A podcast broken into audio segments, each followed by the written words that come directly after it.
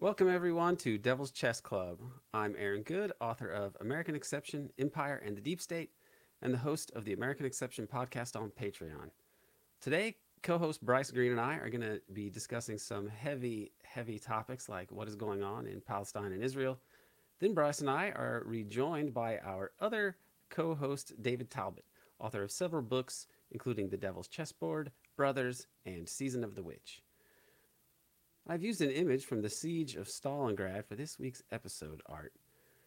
I'm hoping that this can help us to understand and contemplate what we seem to be on the precipice of. So much is going on right now. This may be one of the most dangerous moments in human history.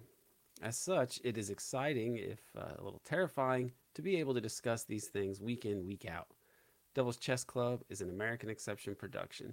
Please support American Exception on Patreon if you can. Now on with the show.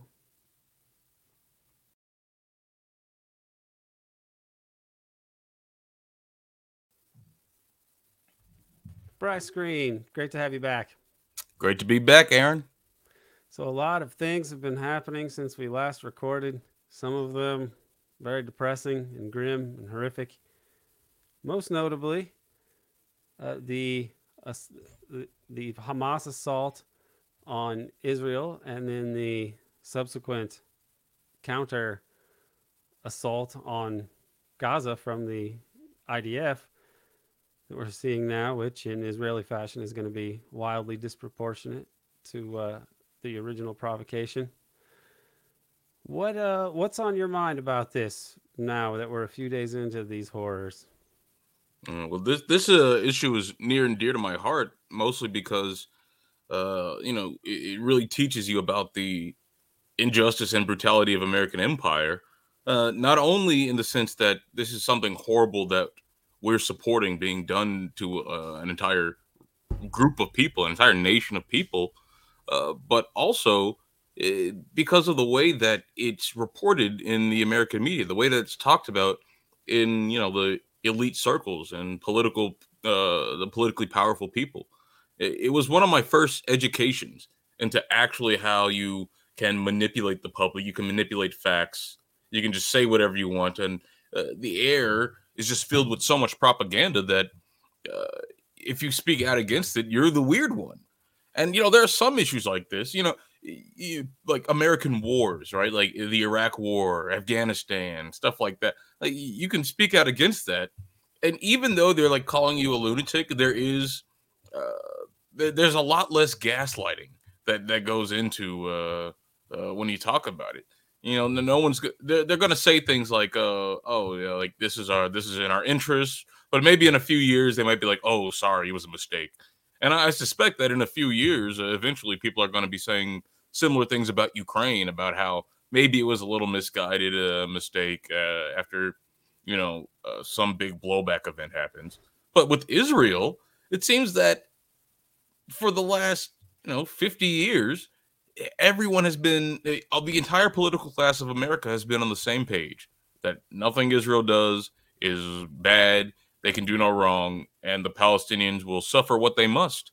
And, you know, uh, I guess one of my big educational moments was, uh, and this is making the rounds again, was Finkelstein, uh, you know, his encounter with Alan Dershowitz and, and learning that, oh, well, Alan Dershowitz, this Harvard lawyer who's really famous and really respected, gets a lot of airtime in uh, mainstream uh, media outlets. But he wrote this completely fraudulent book, multiple fraudulent books, but one, The Case for Israel, uh, was completely demolished by Finkelstein. Like almost every claim he makes in that book uh, was refuted and incorrect. Uh, it was refuted by another book, Norman Finkelstein, his book Beyond Chutzpah, like basically refutes everything that Alan Dershowitz ever said. But the fact that that was able to stand, that such a fraudulent text was able to stand, uh, is insane at Harvard. And then that Harvard protected him when uh, the allegations of plagiarism, of manipulating the data, manipulating or uh, just falsifying uh, reality, when those allegations came to a head, Harvard actually defended him. Uh, they like did an internal investigation that uh, allegedly cleared him, but then refused to make that investigation public. But I mean, like the, the fact that you can just get up there and just say nonsense, it's just it's it's just insane, and it's all in the service of, you know, uh, well, in the case of Gaza, keeping two million people in an open air prison, but Palestine writ large, keeping an entire people under subjugation, just uh, repeatedly living under the most humiliating, brutal conditions, and it, it really is uh, really is sad. It's sad and it's bizarre that it's not spoken of candidly. I mean, uh, many critics of, on the U.S. side will say you know, many they're mild critics, but they'll say, well, Gaza is an open air prison, but that's not really accurate because they're not being jailed for a particular crime. It's it more fits the definition of a concentration camp, wherein you keep a particular group of people concentrated in a particular area that they are not to leave. I mean, that's really what it is. And then if you kill everyone in there, then it would that would make it a death camp. Uh, but they're they have not killed everyone there, but they are starting to kill a lot of people, uh, and they have at certain points in the past. So it's a really horrific thing, and it's hard to understand. I mean, even when you understand the power of lobbies and such, there doesn't seem to be quite the equivalent of uh, uh, in terms of the orth- this orthodoxy uh, uh with other issues. I mean, and it's not just in the U.S. You have France, um, as I understand it, making it illegal to stage pro-Palestinian protests. Uh, you have similar weird moves in the EU regarding. Um, I, th- I, think there's been the the cry over Twitter censorship. They want more of it. They're demanding more censorship from Twitter uh, around these issues. And in UK, there's uh, things going on with the Palestinian flag. I mean, and what you what the UK did with Corbyn. I mean, this is a it, it it's it's hard to even know exactly if you're a political scientist or you're a historian or social scientist. It's hard to even know exactly how to explain why the lob the Israel lobby is so powerful and why Zionism enjoys such broad support across the West, part of it must be that it is intertwined with the whole imperial project and thus with capitalism and the US led ca- global capitalism uh, anyway, that they're just kind of infused in, uh, in, in, many ways and they're, they're, they're, they depend on each other in different ways.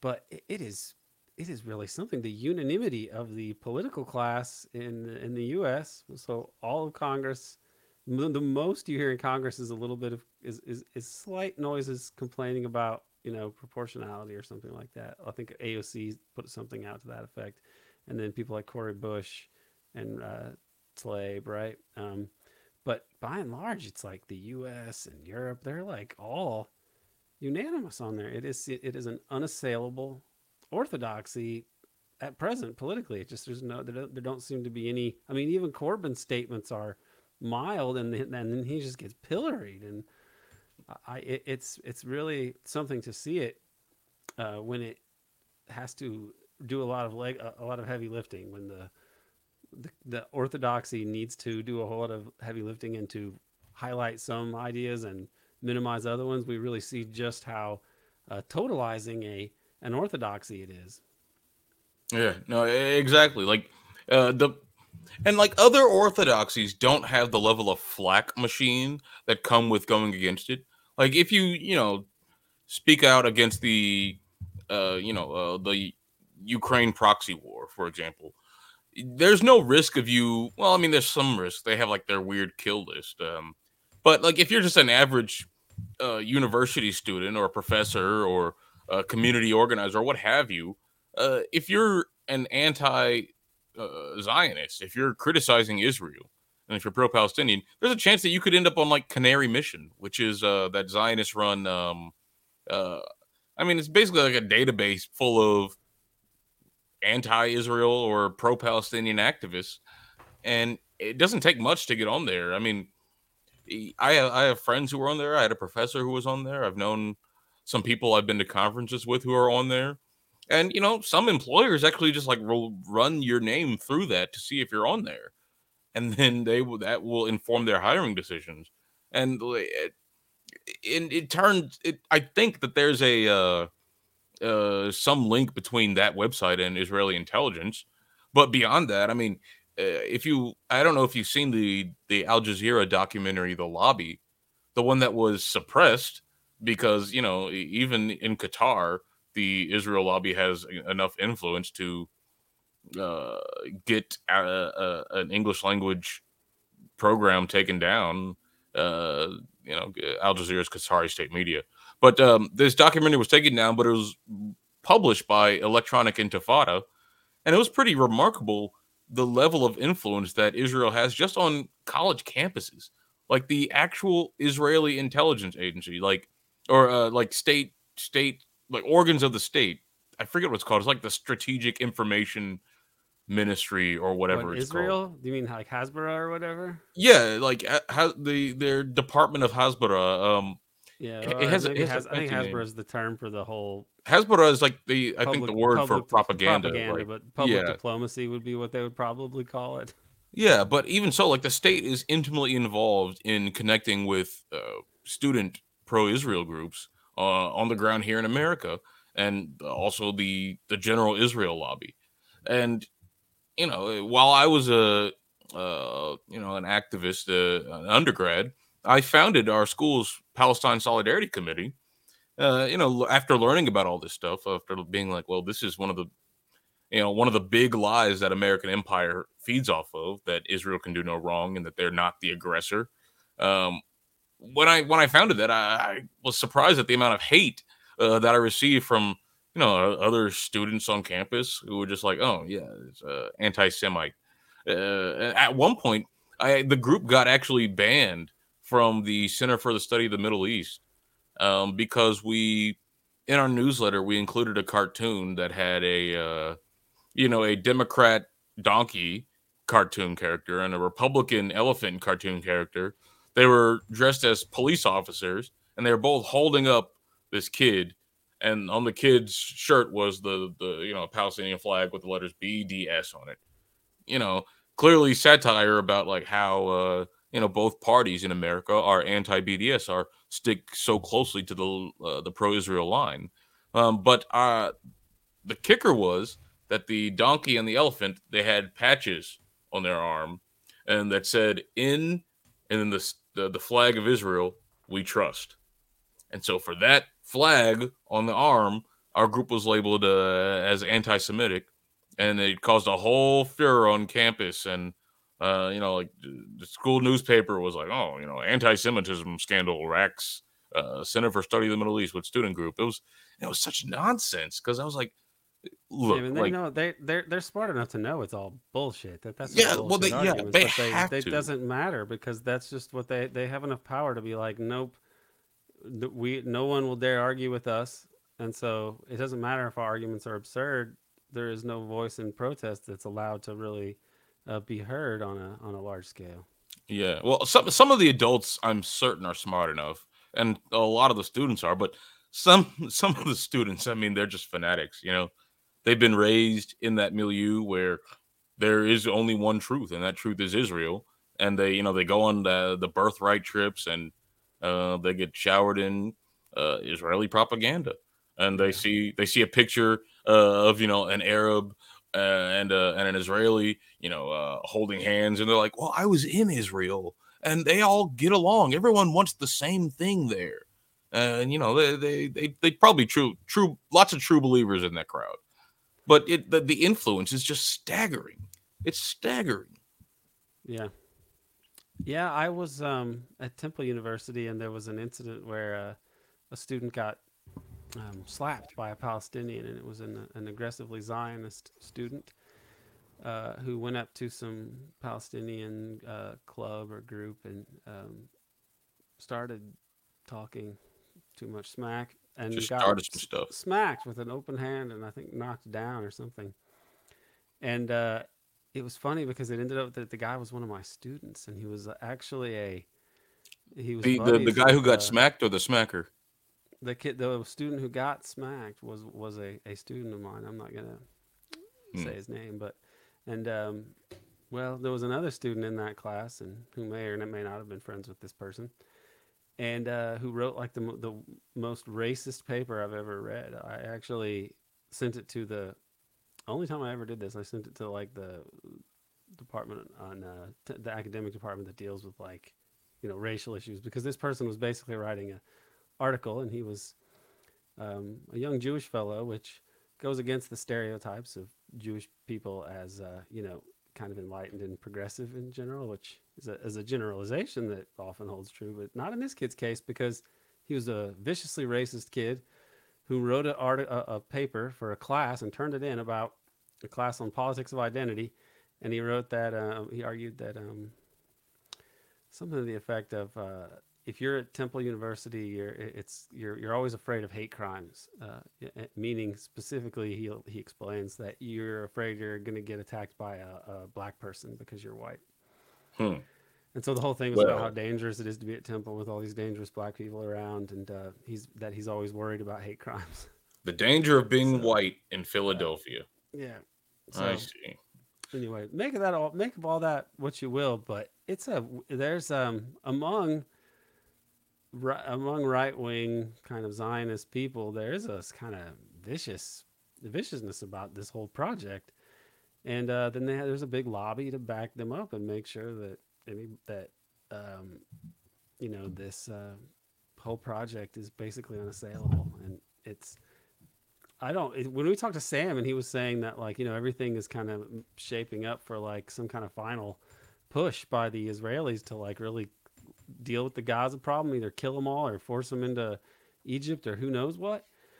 Uh, this is, you know, this is where you think, well, maybe there was some rhyme to their, uh, there was some method to the madness of Hamas. Not that I would say like, oh, this is a good thing they did, but if it draws attention to this and it forestalls the uh, other countries like Saudi Arabia recognizing Israel and you know that sort of business, then I mean, maybe it would be in their better interest to have this situation blow up now rather than when Israel really has their ducks in a row. I don't know, but yeah, man, it is. Uh, it, this is gonna this is gonna dominate. Uh, hopefully, there's some sort of ceasefire reached relatively soon. But I also fear, maybe you can speak to this too.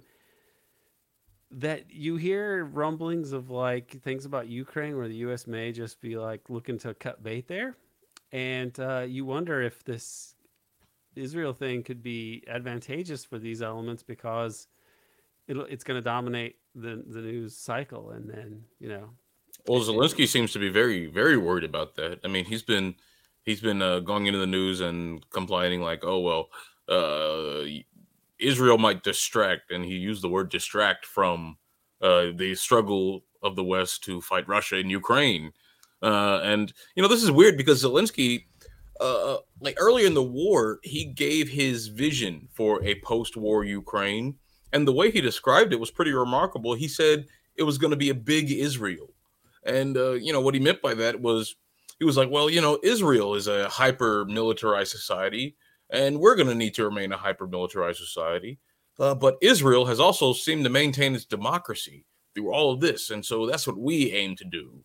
And uh, you know, we get large amounts of aid from the West and, and stuff like that. So he's talking about turning his country into like a, a military outpost, like Israel is. And, you know, he's comparing democracy in Israel to what he wants democracy in Ukraine to be.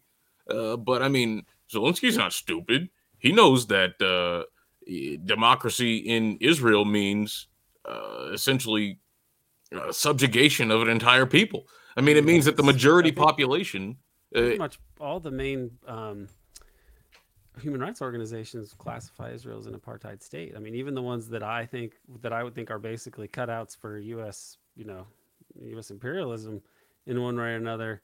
It, it, it's like the issue of is so clear cut over there that like to maintain any credibility as human rights organizations, they have to, you know, call a spade a spade there.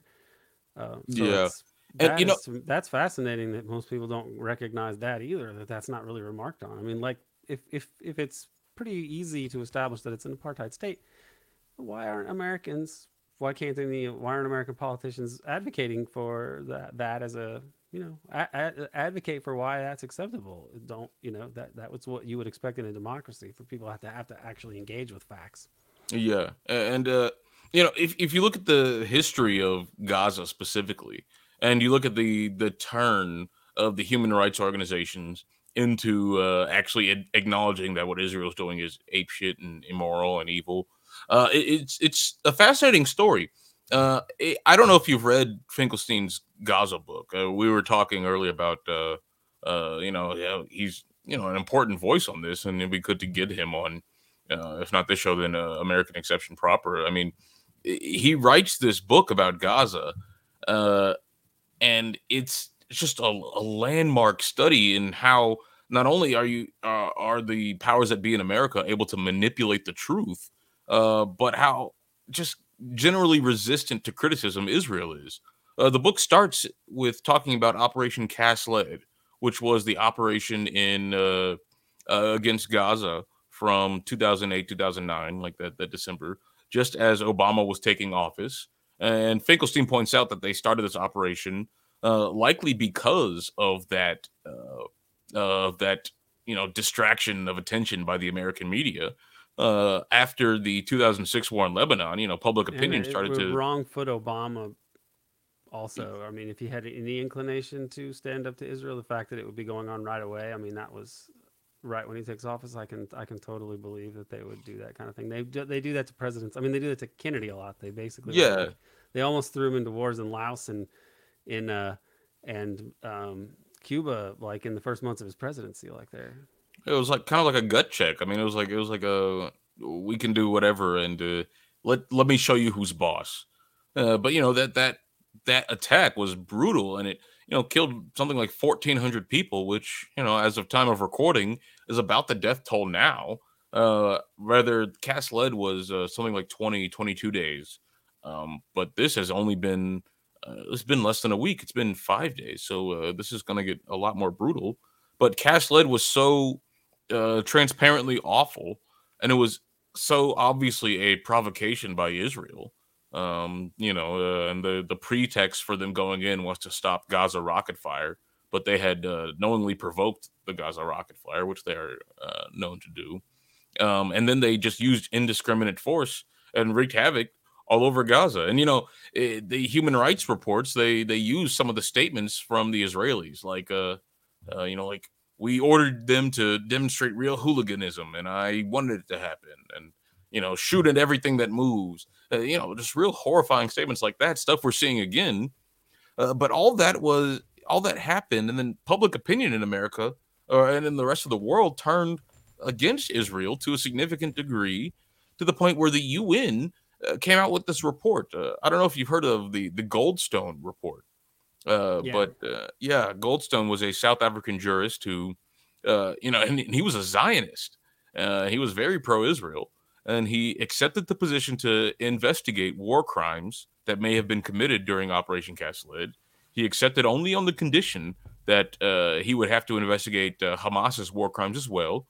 Um, and then he he go he does this investigation with several other people for a few months. He comes back with the report that's you know pretty irrefutable. He says that uh, you know the, the the Israelis targeted civilians, and the goal of the attack in Cast was to humiliate and uh, you know destroy civil society in Gaza. So he comes out with that report uh, in uh, late 2009, and you know the the hammer comes down all the talking heads, you know, Jerusalem Post, uh, Haaretz, you know, the the Israeli press, uh, they're pretty hawkish, and they are like, oh, well, this report is nonsense. It's all biased towards Israel, which is you know one of the common refrains you hear when people talk about Israel. Oh, the UN's biased towards Israel. Everyone in the world is biased towards Israel. Human Rights Watch, they're biased. Amnesty, they're biased. UN, biased. It's it's kind of a tired trope, but uh, people do firmly believe it, and the ones who don't are willing to deploy it cynically. Um, but Goldstone, he um, he stood his ground for quite a bit until one day he just something happens, and you know we can speculate about what happened, but he decides to publish an op-ed in the Washington Post uh, that uh, you know the language was pretty clear. He was uh, renouncing the report. He was he he said uh, you know new information came to light and uh, all this was fake. My bad. Sorry so he basically committed like professional suicide uh just to refute this report and and th- just as this report was gaining a lot of attention worldwide just as uh you know, like the Palestinians were pushing for it to be investigated in the UN, but someone or something got to Goldstone uh, to make him recant and really derail this whole process of holding Israel accountable. And as Finkelstein and others have noted, that this really opened the floodgates for the impunity of Israel that we've seen over the next, uh, uh, you know, the next decade and a half. And that's what we saw again uh, with Operation Cast Lead in 2014, which killed even more P- Palestinians, destroyed even more homes. The 2014 one, because you were saying Cast Lead was the. Uh, oh, sorry, uh, Protective Edge. Uh, yeah, it was Protective Edge. These, yeah, these names that are. Yeah, I mean they're, they're all they're all horrible. Uh, I, I forget what they're calling this this most recent one, but uh, it's probably got some you know grand name. Um, but yeah, you know after the pr- protective edge was even more horrible than cast lead. Uh, you saw more homes destroyed, more killed. I believe the final death toll was somewhere around 2,200 uh, over 51 days, and that was you know just just devastating. But here again, you saw human rights organizations publish you know pretty serious work on like what actually happened on the ground. Uh, numerous instances of uh, of brutal war crimes and uh, just deliberate targeting of civilians. Uh, and once again, you have statements from the Israeli uh, officials telling their soldiers to, you know, basically, you know, free fire, uh, do what you want. Uh, and, but again, this was still the Obama years. Uh, Israel has the right to defend itself. And there was no Goldstone report to push public opinion uh, against Israel this time. And so that was the status quo for ever. And then, like five years later, you had the Great March of Return, which, if you look at the uh, once again, Human Rights Watch came through with a report that, I mean, pretty much points at the Israelis uh, as having a deliberate policy of shooting, uh, of sniping Palestinians if they got close to the Gaza border fence, which is, of course, completely illegal. And uh, I forget what the in death toll was, but that was hundreds, hundreds of people. I think it was uh, something like 300 people were uh, were killed, and hundreds more were injured, uh, like shot in the knee, shot in the back, shot in the leg uh, by Israeli snipers. And like you can't, you don't accidentally snipe somebody from 200 meters away. I mean, like they they kept doing this, yeah. and so that was the Palestinians peacefully protesting. They they would go to the wall, you know, uh, with Palestinian flags. They would they would walk up uh, they would denounce the uh, you know the occupation, the blockade, and then uh, they would just get sniped by Israeli uh, Israeli snipers at the border. Like it was a sport for them. And eventually, Israel had to uh, issue a directive that the snipers should stop shooting, which pretty much indicated that it was official policy, or at least it was tolerated by the Israelis to shoot them. so that was 2019, and ever since then, if you look at polls of the occupied territories, you look at polls of Palestine, you see the support for violent opposition to the occupation increase. Uh, you know, support for things like a third intifada uh, increase over the years. And uh, I think now you're seeing the fruits of that. Uh, but, you know, this at the end of the day, it is, you have to lay this on Israel's doorstep because every, everyone can eh, like everyone with a brain can see that the violence that happens in Palestine, the violence against Israel, the violence against uh, civilians when it does happen, is a result of the occupation. You know, the Shin Bet has been saying that for so long. Uh, you know, Israeli prime ministers have said that. Americans understand that. Israelis themselves, I mean, they probably understand it on some level, but they think that the solution, rather than ending the occupation, is to, you know, uh, either have Gaza sink into the sea or have all the Palestinians move to Egypt and Jordan. Uh, and so that's that's the situation we're in. But that's the level of propaganda uh, that we're dealing with. That that sort of thing doesn't get talked about in this current uh, escalation.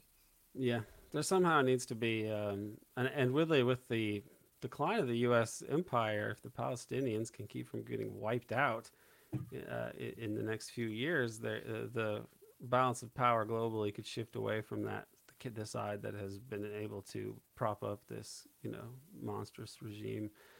I mean, I, I think that you need to find a way that everybody there, if they are Palestinian or Israeli, um, that they can be able to live uh, with some amount of secure peace and security and prosperity, and uh, there's enough resources in the world to be able to make that happen. But I I think that you have to give up on this idea of a you know ethno state. Uh, I mean, that is just the only one in the world that's recognized as yeah, such. doesn't. I, I don't see how any. I don't know how any person who has views of a, you know, uh, from the coming from the Enlightenment about the equality of humans, and I mean, it just is. How can you justify apartheid and, and not and not having equal citizenship for people and, and subjecting them to this? I mean, I don't really see how you can. And then maybe you know, I don't. But the contradictions once the once the U.S. the power of global empire is not there, then it'll it will change the equation. Now, the last thing I want to talk about here, um, before before David comes on, is Cornel West and his strange um, decision to run as an independent, because that happened since the last episode. What do you make of this, and why do you think that he that RFK would have said, "Okay, in a week, I'm going to announce that uh, that I'll run as an independent," and then before he even makes the announcement, West uh, does this. Why? I don't. I really don't know why he did this, but that seems like a very strange coincidence. So, what do you make of what West is is thinking here? Because there's, I thought the if he wasn't going to likely get a, a, a majority in the electoral college, that it seemed like the goal of getting the um, Greens past the five percent threshold would mean they could be in the debates, and it would be building a a, a- a movement going forward. That can't happen now. So what is it? And it's going to be harder for him to get on the ballot in some Yeah. places. Why do you think he made this decision? I really have no, I have no idea. I, I've seen, I've seen, uh, you know, people talk about how, uh, you know, he's talked about this this decision in like some left media spaces that I'm not, uh, you know, attuned to. But the decision seems to have originated from that guy Peter Daou, who I had never heard of until um, uh, Cornel West West announced him as his uh, campaign manager or something like that and then everyone lost their shit for it. Uh, but then I learned that he was like a Hillary Clinton operative, and then he was like really anti-Bernie for a time. Um, but I don't know. He apparently had a come to Jesus moment or something. I, I don't know. But if this guy's giving him advice like you should run independent, I I don't understand the logic behind that. I don't understand uh, the, the the question of ballot access seems to be like the critical one. And instead of having people go and knock doors to try and get people to vote for Cornel West, you're going to have people first go and knock doors to try and get him on the ballot.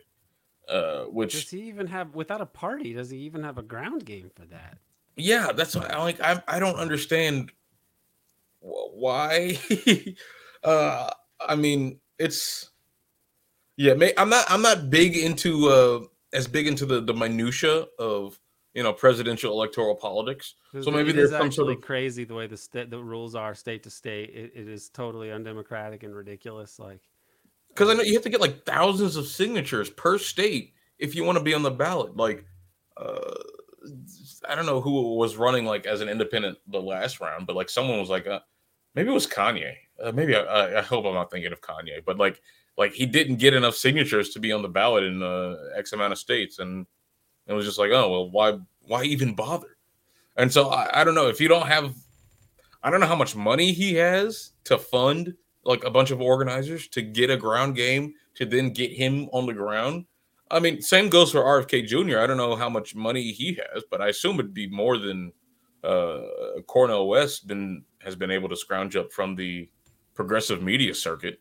But uh, I'm, not, I'm not I mean, if, if certain. Cornel is getting any money from anywhere, it's from people who are not who are who have a reason to support his candidacy, most likely for spoiler reasons, because I don't think people with that kind of money are necessarily into protest candidacies. I mean, I could be wrong, but uh, you know.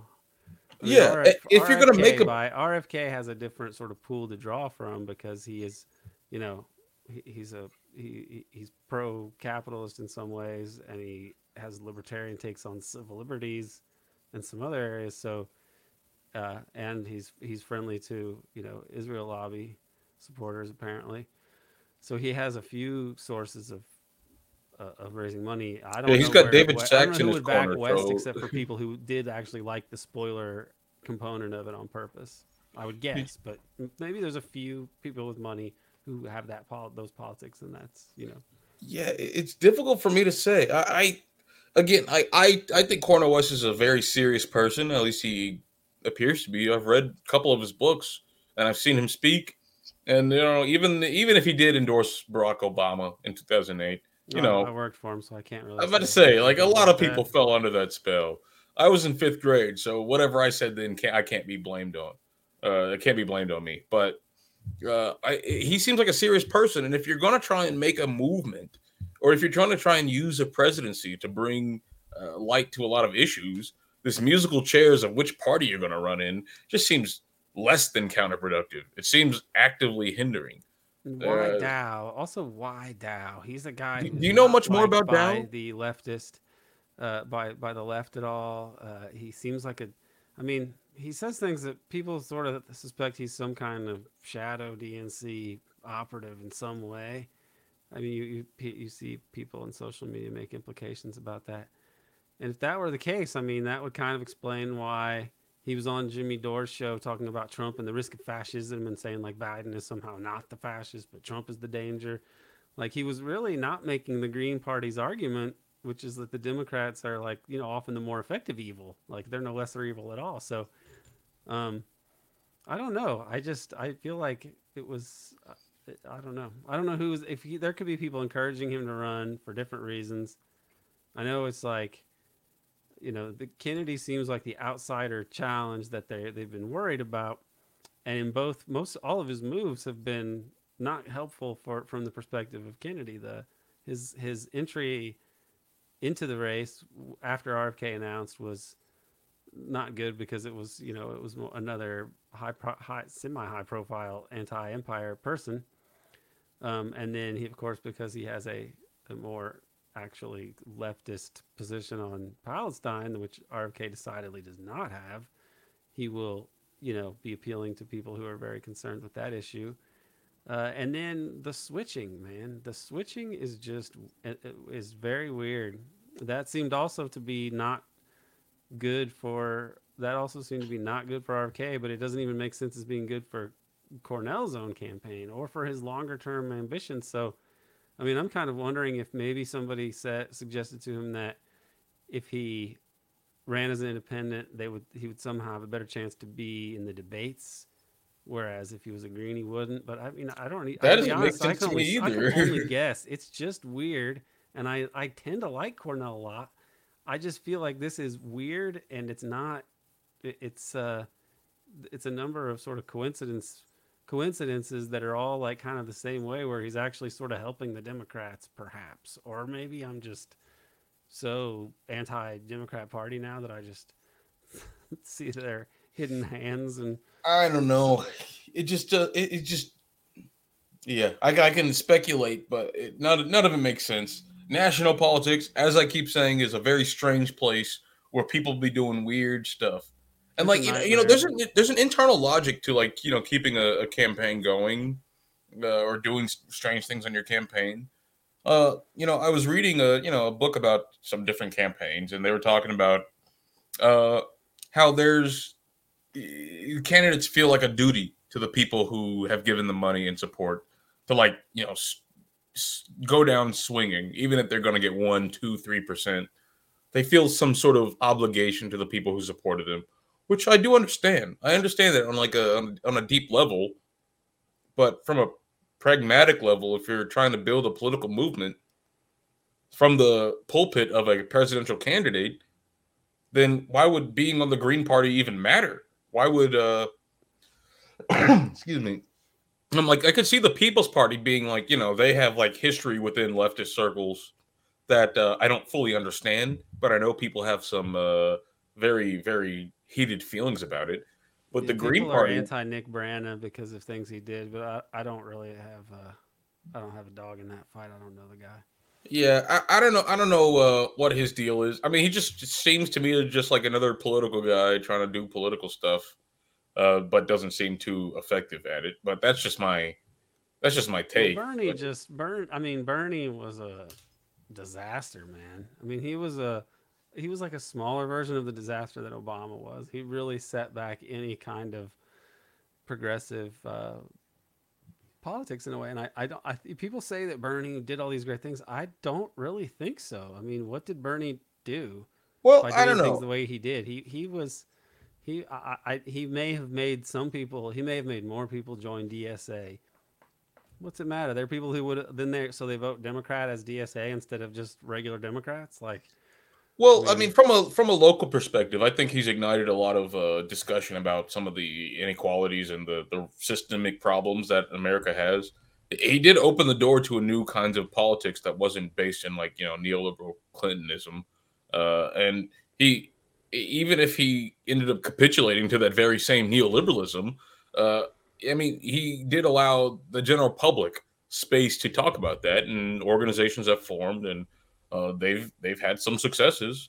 You know, city councilors all across America, different uh, uh, different levels of organization. Like even in Indianapolis, uh, some of my friends just got a city councilor elected, and many people would not have been there if it hadn't not been for the Bernie Sanders campaign. Uh, I do think that uh, uh, the Sanders did open up a significant amount of breathing room on America's political left. Uh, but as a that that's as a symbol, you know, as a symbol, Bernie Sanders, Bernie 2016, Bernie 2020. Uh, as a person, uh, I mean, he ran a campaign in 2020 where he wouldn't call Joe Biden corrupt. like, if you're not going to do that, like, are you are you are you even like playing the political game? like, and I get that Joe Biden was like nice to him when he was in the Senate, uh, and I get that apparently Jane Sanders, his wife, uh, was very against like going after the jugular on Joe Biden. Uh, but like, if you're if you're gonna shoot, you're gonna try and shoot the king, and then you give yourself a defective gun, and then you're like, oh well, what happened? Well, then uh, you're not really serious figure. I've always advocated that Bernie Sanders should just like drop out of the Senate now even though there is good things happening in the budget as the budget in the budget committee, or at least less bad things happening, that's a very narrow a very narrow victory compared to actually building and sustaining a social and cultural movement that could push America away uh, from the you know the path that it's on.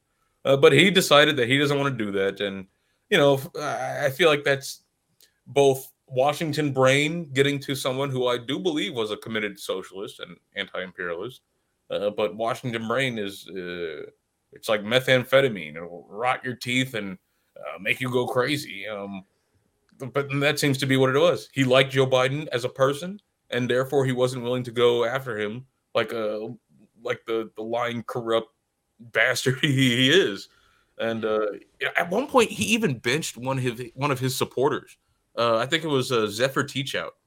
Bernie benched Zephyr Teachout for like calling Joe Biden corrupt. Uh, I was like, "What? What are you doing, yeah. man?"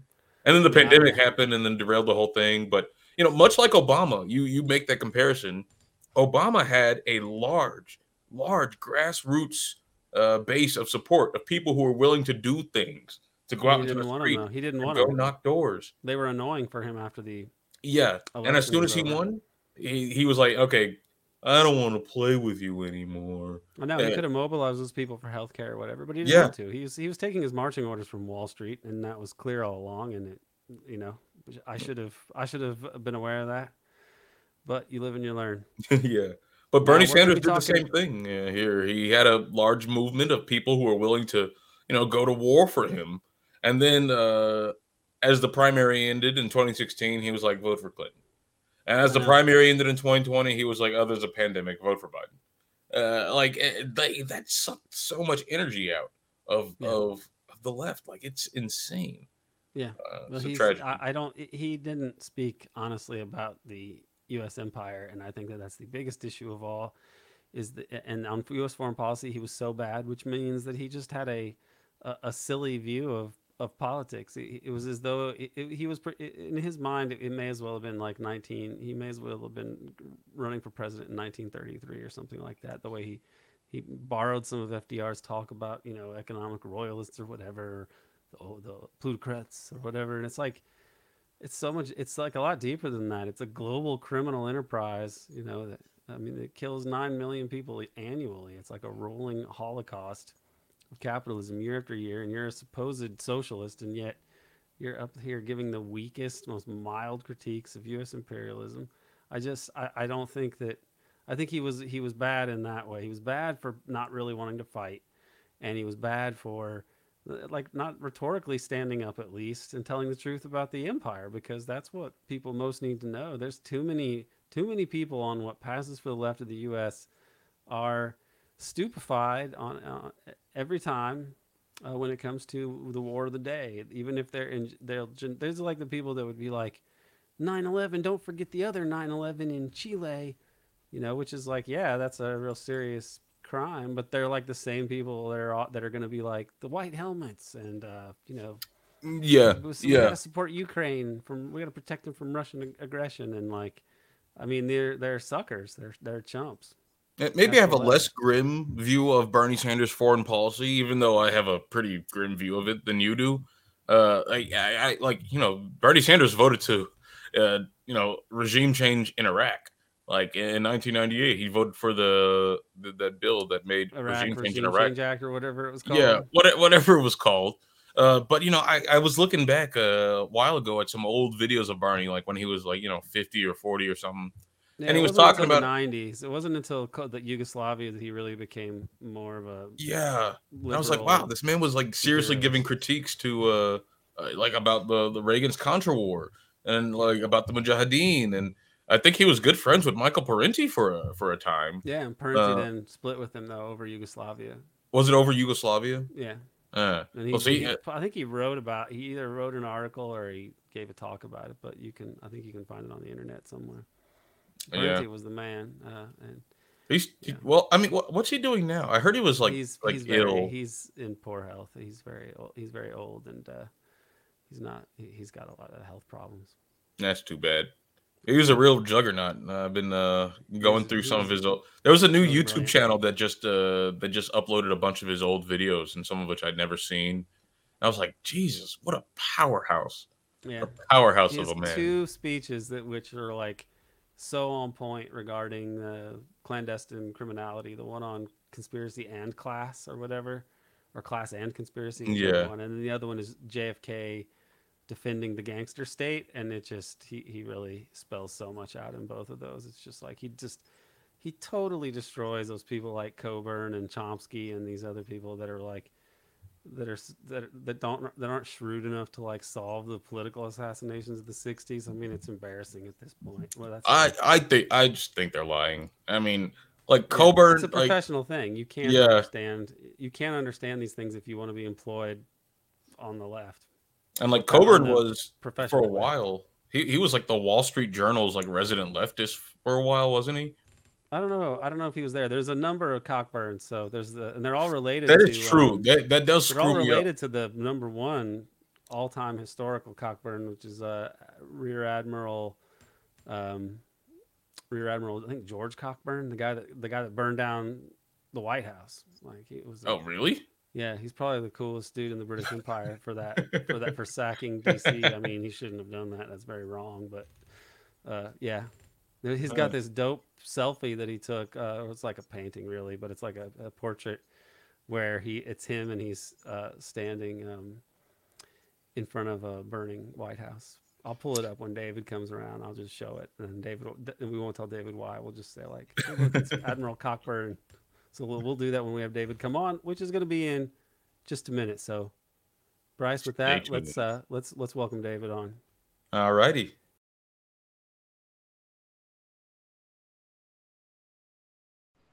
David Talbot, great to have you back with us. Good to be here. Um, so you've and written yes, some. This is a Giants cap. It's not over till it's over. That's good that you have the that you're keeping the faith. I think your 49ers might have a better chance, uh, although yeah, the Eagles here in Philly are are quite mighty. Yeah, we'll see. we will see. Now you've written some articles recently about uh, for the Kennedy Beacon uh, the first one we can talk about is Kennedy's independent run, and uh, it, this is now he's announced it in Philadelphia. How did what did you think of the of, of the speech, and uh, do you feel that it was overshadowed by other events elsewhere, or are you how are you feeling about uh, the way that this was handled? Well, I thought the speech was great. I watched it and I wrote about it. Uh, I thought he had no choice, and I wrote that as well the DNC is such a corrupt, uh, rigged game. Uh, they want Joe Biden to be nominated. They don't want anyone within the party to run against him. They've forced everyone in line in the Democratic Party to fall behind uh, Joe Biden. And look, his poll numbers, Biden's poll numbers, are terrible. It looks like he's losing now to Trump. So even James Carville, who used to write a column for me at Salon, uh, the Democratic Party hack, uh, admitted it was, uh, you know, a disaster in the making, where it's a train wreck, Joe Biden's campaign. Can he be released from the White House? Should he be? Can he put together a sentence? Can he debate Trump on stage? I mean, you know, this is what Democratic voters are worried about. So thank God Bobby finally acknowledged what Bernie Sanders did not, uh, that the only way possible to the White House is an independent path. And he dropped out of the Democratic Party, the party of his forefathers and mothers. Um, as he said, it was not a light decision. It was a very difficult decision for Bobby, but I think it's the only one that he could have made. Yeah, I was saying this from the beginning that it made more sense to do that. And I think he had always had one eye on this because a lot of his messaging and other things that he'd said really didn't make sense unless he was thinking that this was going to be a to be an option. So I wasn't too surprised. Did you happen to catch the Jeffrey Sachs, um, basically the endorsement of him? I, I would take it as that, where he was saying that he thinks there's a good chance that Biden, by the end, the Democrats may actually be uh, that Biden may not run and the Democrats may rally behind him in some way. I mean, he he suggests something like that in his piece. Uh, what do you make of the support of Sachs? Because he's always been he's written for the Kennedy Beacon before, but this was the most pro Bobby uh, that I've heard from him. Well, you know, I think my analysis of what's happening in, the country is similar to yours, Aaron. I think we're entering a very fractured political state. I think the American empire is under great stress and is uh, way too expensive. Uh, and the system is not holding anymore. The center is not holding. Um, keeping this military, bloated military colossus around the world uh, is really having, I think, a heavy impact, as Bobby has said, on the middle class in this country, is crushing the middle class under the weight of taxation to support this empire. So I think what we're seeing, the chaos, political chaos now in Washington, they can't get a House Speaker. Uh, you know, they've gone through vote after vote will they get uh, rally around Scalise? Like maybe, and how long will he last in the Republican Party as the leader? So uh, it's a mess, and I think Bobby has a real chance as the third party candidate. Cornel West, I think, has some kind of a chance too. But Bobby has more money, more organization than Cornel. And I think he actually could shake things up a lot over the next year. I think Biden is toast, as I said. I think he will drop out, be forced to drop out at some point. The Democratic Party, if they had any brains at all, should go right now to Biden and say, Thank you for your service, step down, like they should have to uh, uh, Supreme Court, you know, uh, Justice Ginsburg. Uh, but they let them stay too long. And I'm afraid, as a former Democrat, I guess that's what I would call myself now. Um, that the party is going to wait too long to tell Biden to sit down. But they should have someone who's more vigorous, obviously, like Gavin Newsom, the governor of California, step into those shoes and run.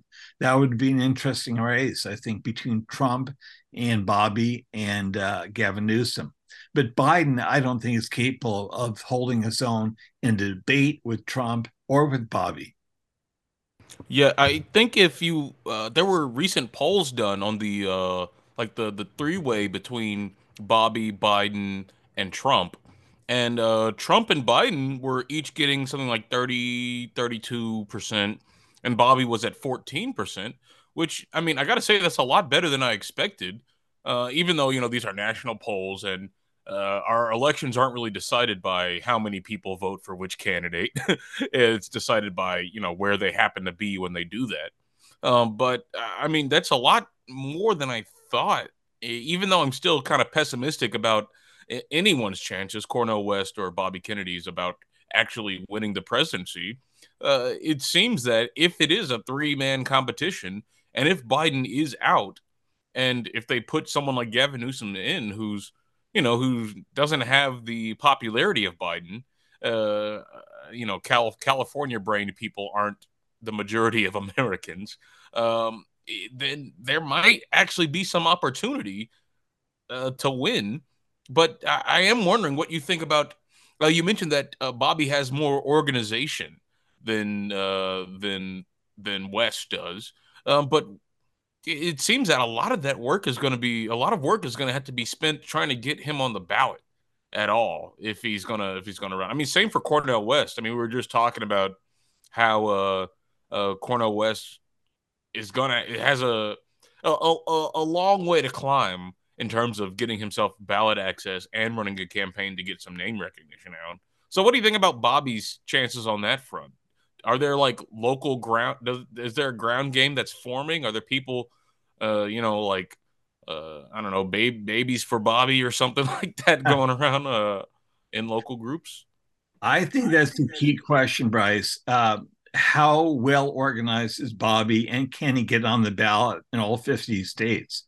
I think he is. I think he's well financed. And let's face it, he's a candidate. Not only does he have the family brand name, it's in his blood that that sense of how to organize. And he, for years he was an environmental lawyer an activist. So he knows how to put together an organization. He's been doing it i think for many many years now. So will he have the money? He raised almost 12 million when he announced his independent run on monday in philadelphia. 12 million in one day. Uh, Elon Musk is now considering uh, funding uh, Bobby Kennedy, according to uh, wait what reports. Elon Musk, it, it's crazy right now what is happening. So this is getting Bobby weird. Kennedy, he does appeal to a kind of uh, disruptor who wants to disrupt the political system as well. Um, I don't think Bobby's agenda, political agenda, is shared by all the people who might help uh, financially support him. But it's anyone's game, I think, who wins next year. I think it is a three way race. I think you're right.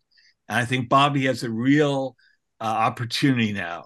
Now, whether or not he, you know, becomes a more conventional candidate in the process is another question. I'm working for him. I've known him for 20 years. I'm writing a column for him. Uh, but, you know, the political system has a way of making people uh, of you know less uh shall we say challenging. So we'll see what happens over the next year. I'm now, hoping that the the 60th might... of, oh, just in terms of getting the signatures to get on the ballot yes, I think Bobby Kennedy has the money in the organization to do that. I think that would be very difficult for Cornel West because he doesn't have the money and and and and the organization. He was relying, as you know, before uh, on the Green Party to get him on the ballot, and the Green Party has the infrastructure to do that. At least in in most states, but he decided Cornel West to go independent I don't think he has the infrastructure that Bobby Kennedy or the money that Bobby Kennedy has. So it'll be tougher for him. Why do you think he did that, David? I, I can't figure it out. And like I, I the my well, I'm, you know, I'm a little I, paranoid reflexively, and I kind of wonder if it was to mess with Bobby, but that because it, it it seems to have done that, and I don't see what what else he accomplishes. It's so strange. What I've heard is that he did it for a combination, Cornel West, of ideological and administrative concerns that he had about the Green Party. They didn't have their shit together, mm. in other words. And I think he and his uh, advisors decided uh, he's better off going alone. Well, I mean, the last guy they nominated was Howie Hawkins, so there's something wrong with that party, I will say. Yeah.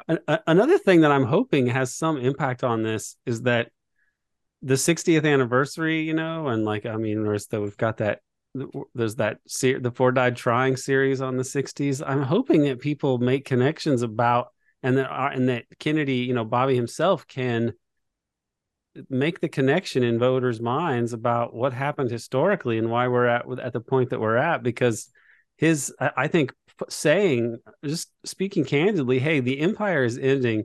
This empire it killed all these people in Vietnam, and it even killed our, a lot of our best leaders.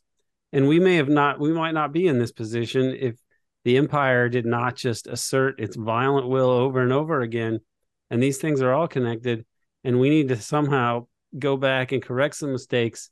And we're now at the point that the empire really can't be run anymore and so it doesn't even make sense for it to go around killing anyone anymore. We just need truth and reconciliation and some reckoning uh, uh of with, with our own history and why how our history led to the present, which is what histories do.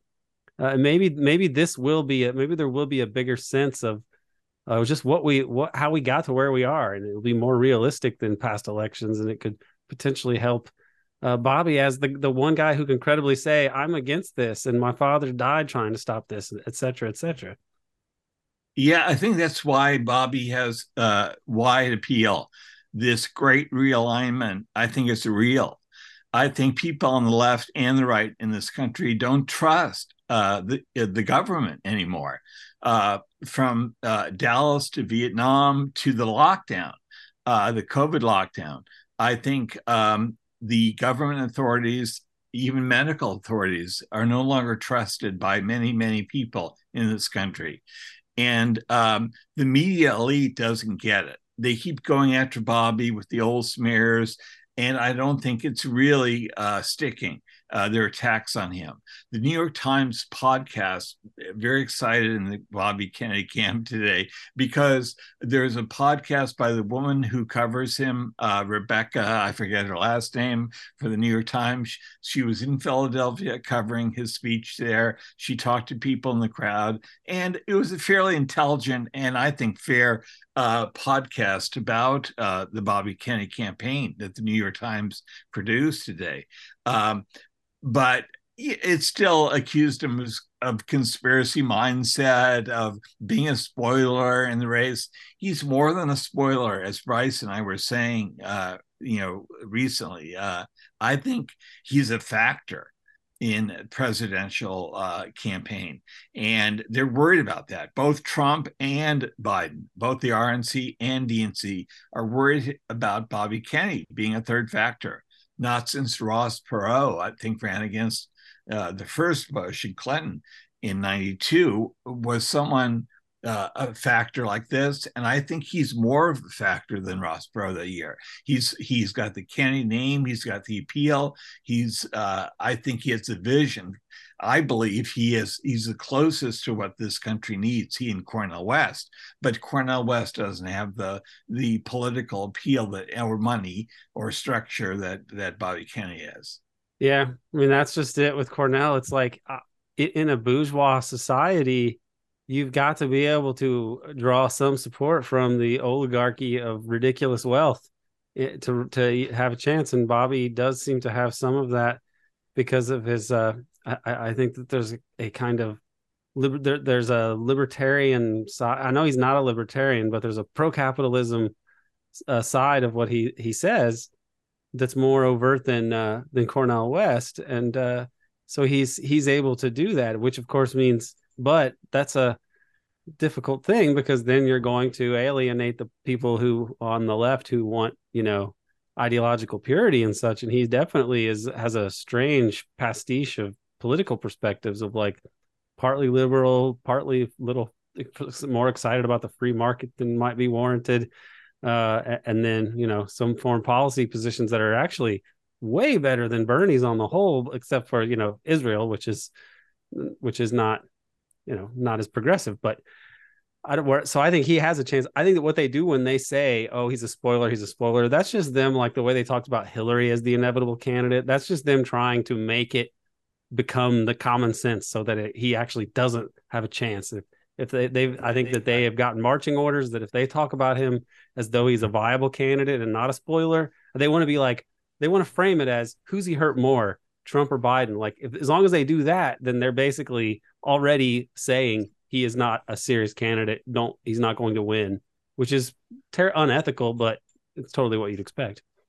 Yeah, it, it's kind of like the the uh, like default of the media class, of course, to uh, you know, abandon the possibility of a third party winning, which you know, uh, I I sympathize with on a practical level. But if you're a, a meat on the like in the media and you have someone with the you know a degree of popularity, uh, like we we keep pointing out that uh, you know back when he was running in the Democratic primary, the Republicans who were polling a lot less than Bobby were getting a lot more media attention uh, even from the uh, left side of the media political spectrum. So even like MSNBC was covering Ron DeSantis more than uh, you know they would cover Bobby Kennedy. Uh, but you know that does raise an interesting question about what his support will actually look like. Because like you know when you become president, it's not just you as president, and we were talking a bit about his cabinet, but it's also about the like the the, the wonks. You know the the wonks who are going to staff the agencies, the wonks who are going to get jobs you know, in those positions that you've never heard of, like the Office of Budget Management and all that stuff. And if you're going to govern the country, somehow you need to attract enough talent and enough serious people in that field to actually, uh, you know, govern the country properly. Like you're going to need some of those Liz Warren brained people, uh, at least the ones who aren't pretending to be Native American. Uh, and then you need them to, uh, you know, make the regulatory changes, make the uh, uh, make sure that especially that you know some of the more capitalist minded people, the more libertarian minded people that surround Bobby don't get the chance to put their people in first. So that's going to be an interesting fight to see to see it like you know in the long shot that he wins and that he's making his transition team like what is that going to look like who's going to staff that like we're you know i could see him pulling maybe a bunch of foreign policy people from like the Cato Institute or the Quincy Institute. Uh, but other places, you know, maybe the media is souring it enough that they'll just boycott the administration entirely and then le- leave it to the the lunatics to staff, which is uh, a worry. I don't know. I'm I'm kind of just thinking out loud about this as I as I speak, but it just seems like a, a well, strange I think, situation. I think, and now we're talking about Elon Musk getting involved. I think actually, uh, I buy a lot of what Bobby says when he says he's been tilting and fighting with these regulatory agencies for decades in Washington. And he knows people from the movements uh, against them uh, from the environmental movement and various systems movements have tangled with these uh, bureaucrats in Washington. So he knows who to replace and he knows who to replace them with. Governor Gavin Newsom out here in California consulted with him on his environmental appointments uh, in California, which you know is a big state, very important appointments. So Bobby actually knows about the machinery of government. He grew up in that world world. He knows who's who. He's fought against them in the courts, in the legal system. I love Cornel West. I met him. I respect him enormously, but he's an academic he spent his life in academia academia. And so that's his background. He doesn't know washington. I would uh, be uh, uh, loath to put my the hands of the government someone who's so naive i think about the government in many ways. And um, so you know, I think you're right, Bryce, that the machinery of government is very important. You've got to take control of it. Trump himself said, as an outsider, he didn't know what he was doing in the beginning. It took him years to figure it out. He said he got played by Anthony Fauci and, and uh, the CDC uh, he still brags at warp speed, his vaccine program, but you know a lot of his base doesn't believe in it, doesn't believe in COVID uh, lockdown, doesn't believe in the vaccine, and so forth. So um, Bobby Kennedy, uh, as opposed to those two guys, I think knows what he's doing or would know what he's doing if, as you say, uh, he does get elected. Um, it, would be an interesting battle within Washington to see how he would if he would prevail. So the the the last question that I want to ask you about is uh re- per, relates to your article, your newest article, which is on the Kennedy family because they are not excited about Bobby's candidacy. And uh, I, your, you, your, your article is a bit nicer than I would be. I actually find the Kennedy family to be um, I don't really have any admiration for the family as a family. Like I'm fine with, I'm sure there are nice people and there's a, it's a mix just like all families, yada, yada. but uh, I've always thought that like they were. If it were my dad, I would probably I would uh, if I were in that position, I would want to I would be really preoccupied with the assassination because I'm not in that family and I am preoccupied with the assassination of the, the, assassinations of the Kennedy brothers. So of course, if I was in the family, I would probably be even more pissed about it. And and they seem to care, they seem to care more about staying in the good graces of the establishment that killed their the best people in their family and then covered it up decade after decade uh, than actually at uh, getting some justice or the truth about it. So I I I'm, I don't have much. Uh, you know, I don't have much admiration for the for them as a group. What how, what how did you approach writing this article? Well, uh, first of all, Aaron, it's not up to the Kennedy family to solve these two major crimes against American democracy the assassinations of JFK and, and Bobby Kennedy Sr.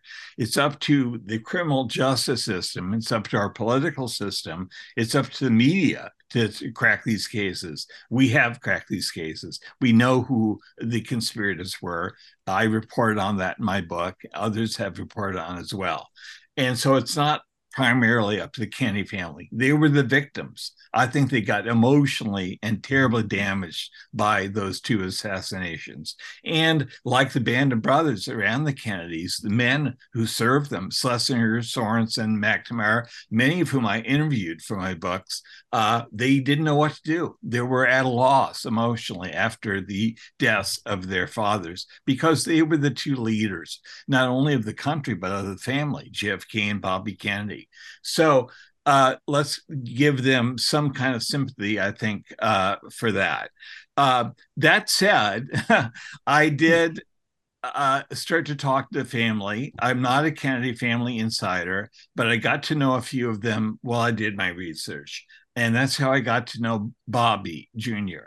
And when I first broached the subject with him, he too, like the rest of his family back in 2003, 2004, about 20 years ago, looked down at the plate at the Parker House Hotel where we were having breakfast in Boston, a famous legendary hotel for his fathers uh, and so forth, and, and uncle, and uh, where they announced their campaigns. He looked down like I was telling him his dad had been killed. He was stricken he looked down at his plate while I talked. I said I was doing this book about his father's search for the truth about Dallas, that he didn't buy the Warren report. He was looking into it on his own, very quietly, to investigating it. And Bobby Kennedy Sr. knew more about the dark side of power, as Arthur Schlesinger said, than anybody in American public life then. He knew where to look. He knew the, up to the mafia. He knew about the CIA. He knew about the, the Cubans. Uh, who were the anti-Castro Cubans. He knew all these groups. And uh, so he began looking and figuring things out. As I told Bobby this, he didn't want it. He said, We were always taught, he and his brothers and sisters, to look forward, not back, to not explore these dark closets of American power. And uh, I'd said, Bobby, with all due respect, your father and Walter Sheridan, his top investigator, were looking into the crime. He said, Did you talk to Nancy? Walter Sheridan, his investigator, was dead by then, but Nancy was his widow. And I had interviewed Nancy, and I interviewed several other members of the Sheridan family. And I found out that Bobby Kennedy and Sheridan were actually investigating Dallas when they were uh, in a position to do that. But Bobby Kennedy was a serious guy, as his speechwriter Adam Walinsky told me. He was played things very close to the vest. He knew what a heavy lift it was going to be to solve his brother's murder. And he knew that even with the powers of the presidency, if he made it back to the White House in 68, it was going to be very, very difficult uh, to do that. But he intended to do that. And then, of course, he himself was assassinated in 1968 after he won the California primary uh, at the Ambassador Hotel in Los Angeles. So um, that's the way these people play. They're ruthless. They're violent. They they kill the people in their way. They killed Malcolm X. They killed Martin Luther King. They killed the Kennedy brothers. That's how they do it. Uh, they rule at the point of the, the barrel of a gun. So um, we have to protect our leaders. And uh, unfortunately, as you said, the Kennedy family has turned against Bobby, this guy who's been denied Secret Service protection by President Biden, who we should be actually all rallying around, and is in danger of actually being victimized like his father. He should have security, he should have the support of family members. Instead, they're winning points with the media, with the DNC, with the Democratic establishment, his brother and sisters, by attacking them. As Bobby said the other day, uh, he comes from a big family and he does have many Kennedy uh, relatives who support him, his kids, cousins, and so forth. But some prominent Democrats uh, who and prominent members of his family have lashed out, I think, ridiculously at, at him. Um, they've taken their talking points from the Democratic Party itself. And uh, Bobby is taking the high road. He's very sweet and gentle. He says, I love my family. All families have disputes. It's true that my own family, some members of my own family and friends have become alienated from me because of my support for Bobby uh, Kennedy. Um, so I wish they had the courage uh, that Bobby had to look into this history. I wish they had the courage of Bobby and his father to actually go to the the dark side to understand how power really operates in this country and to challenge it but they don't. They're they're i think they lack his courage and wisdom. And uh, it's unfortunate but that's the case. Yes i can understand that, uh, the i can understand the not supporting him. I don't know why they had to. I guess what really irks me is that they had to weigh in in such a negative, uh, kind of mean way uh, that that I think will not look good uh, years from now for them. I think because uh, the the U.S. empire is not going to be riding high in a, in a way that like the Democrats and are, are going to look like this great party that is the party of progress. I think it's I, I don't I think that they've badly misread the trajectory of the country at the moment and their own historical I think it, there must just be massive amounts of denial going on there. Uh, regarding their whole family history. Let me just add uh, that in the statement from his brother and his sisters, Bobby, where they denounce him and his candidacy, they say he doesn't share the values of his father he's named after. That is complete bullshit. He does share those values. Bobby Kennedy took on a sitting Democratic president as well, took on Lyndon Johnson in 1968 when he announced his own run for the White House. So he had guts. He many of the the uh, people he's and Ian uh, that his son antagonizes, Bobby Kennedy Sr. antagonized as well, including the military industrial complex. So Bobby Kennedy was, in some ways, running a, a radical, uh, very outsider campaign in 1968, and so was his son. Yeah, I'm I'm wondering what uh, the Kennedy because it seems like they've been attacking him for quite some time, uh, like um, you know, in one-off uh, op-eds or public post or whatever. I mean, but like, what are they? Are they still politically significant in Washington, or uh, like, uh, are are these members of the family like involved in the? I don't know, like in the Washington Beast, or are they just you know rich people who have vacation homes on the east east coast and and hang out well, and do stuff. Both, Bryce. both are true. I think they are a dynasty that still means something to many Americans.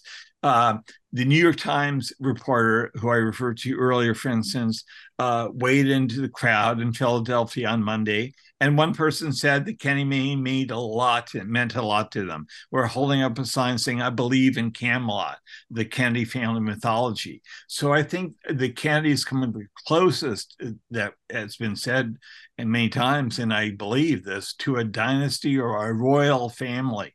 So, uh, yes, the Kennedy name does still mean something. Are they entitled rich people who are out of touch? Yes, many of them are.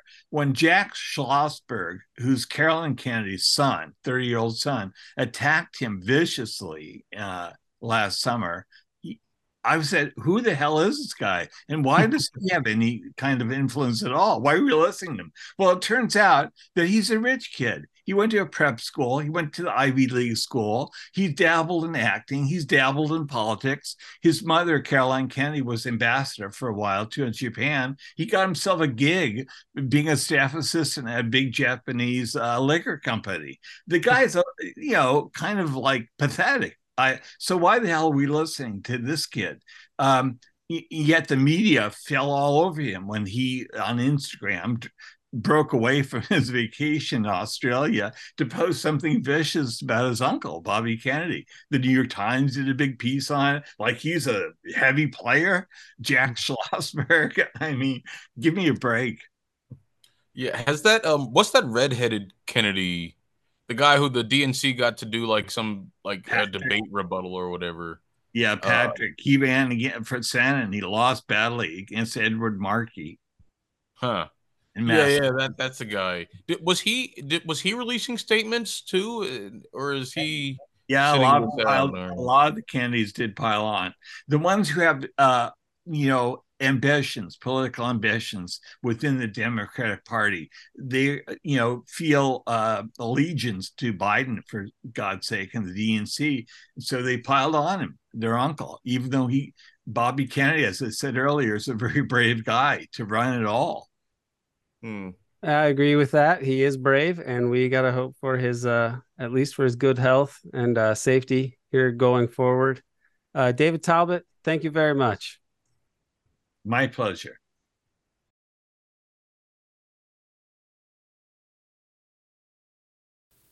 Devil's Chess Club is an American Exception production. Special thanks to Dana Chavarria for producing this episode and to Casey Moore for the graphics.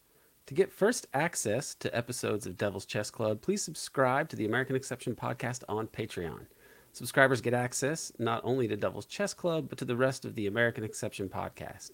Over 150 episodes dealing with the deep, dark politics of U.S. empire. After that, you can find episodes on Rokfin Premium before they eventually get posted to YouTube on a new Devil's Chess Club playlist on the American Exception YouTube channel. Friends, as I said in the intro, there's so much craziness in the world right now, and I believe that the real underlying cause of all this is the slow but inexorable disintegration of U.S. hegemony. Powerful, powerful interests and actors are doing everything they can to avoid or forestall their inevitable defeat on the devil's chessboard.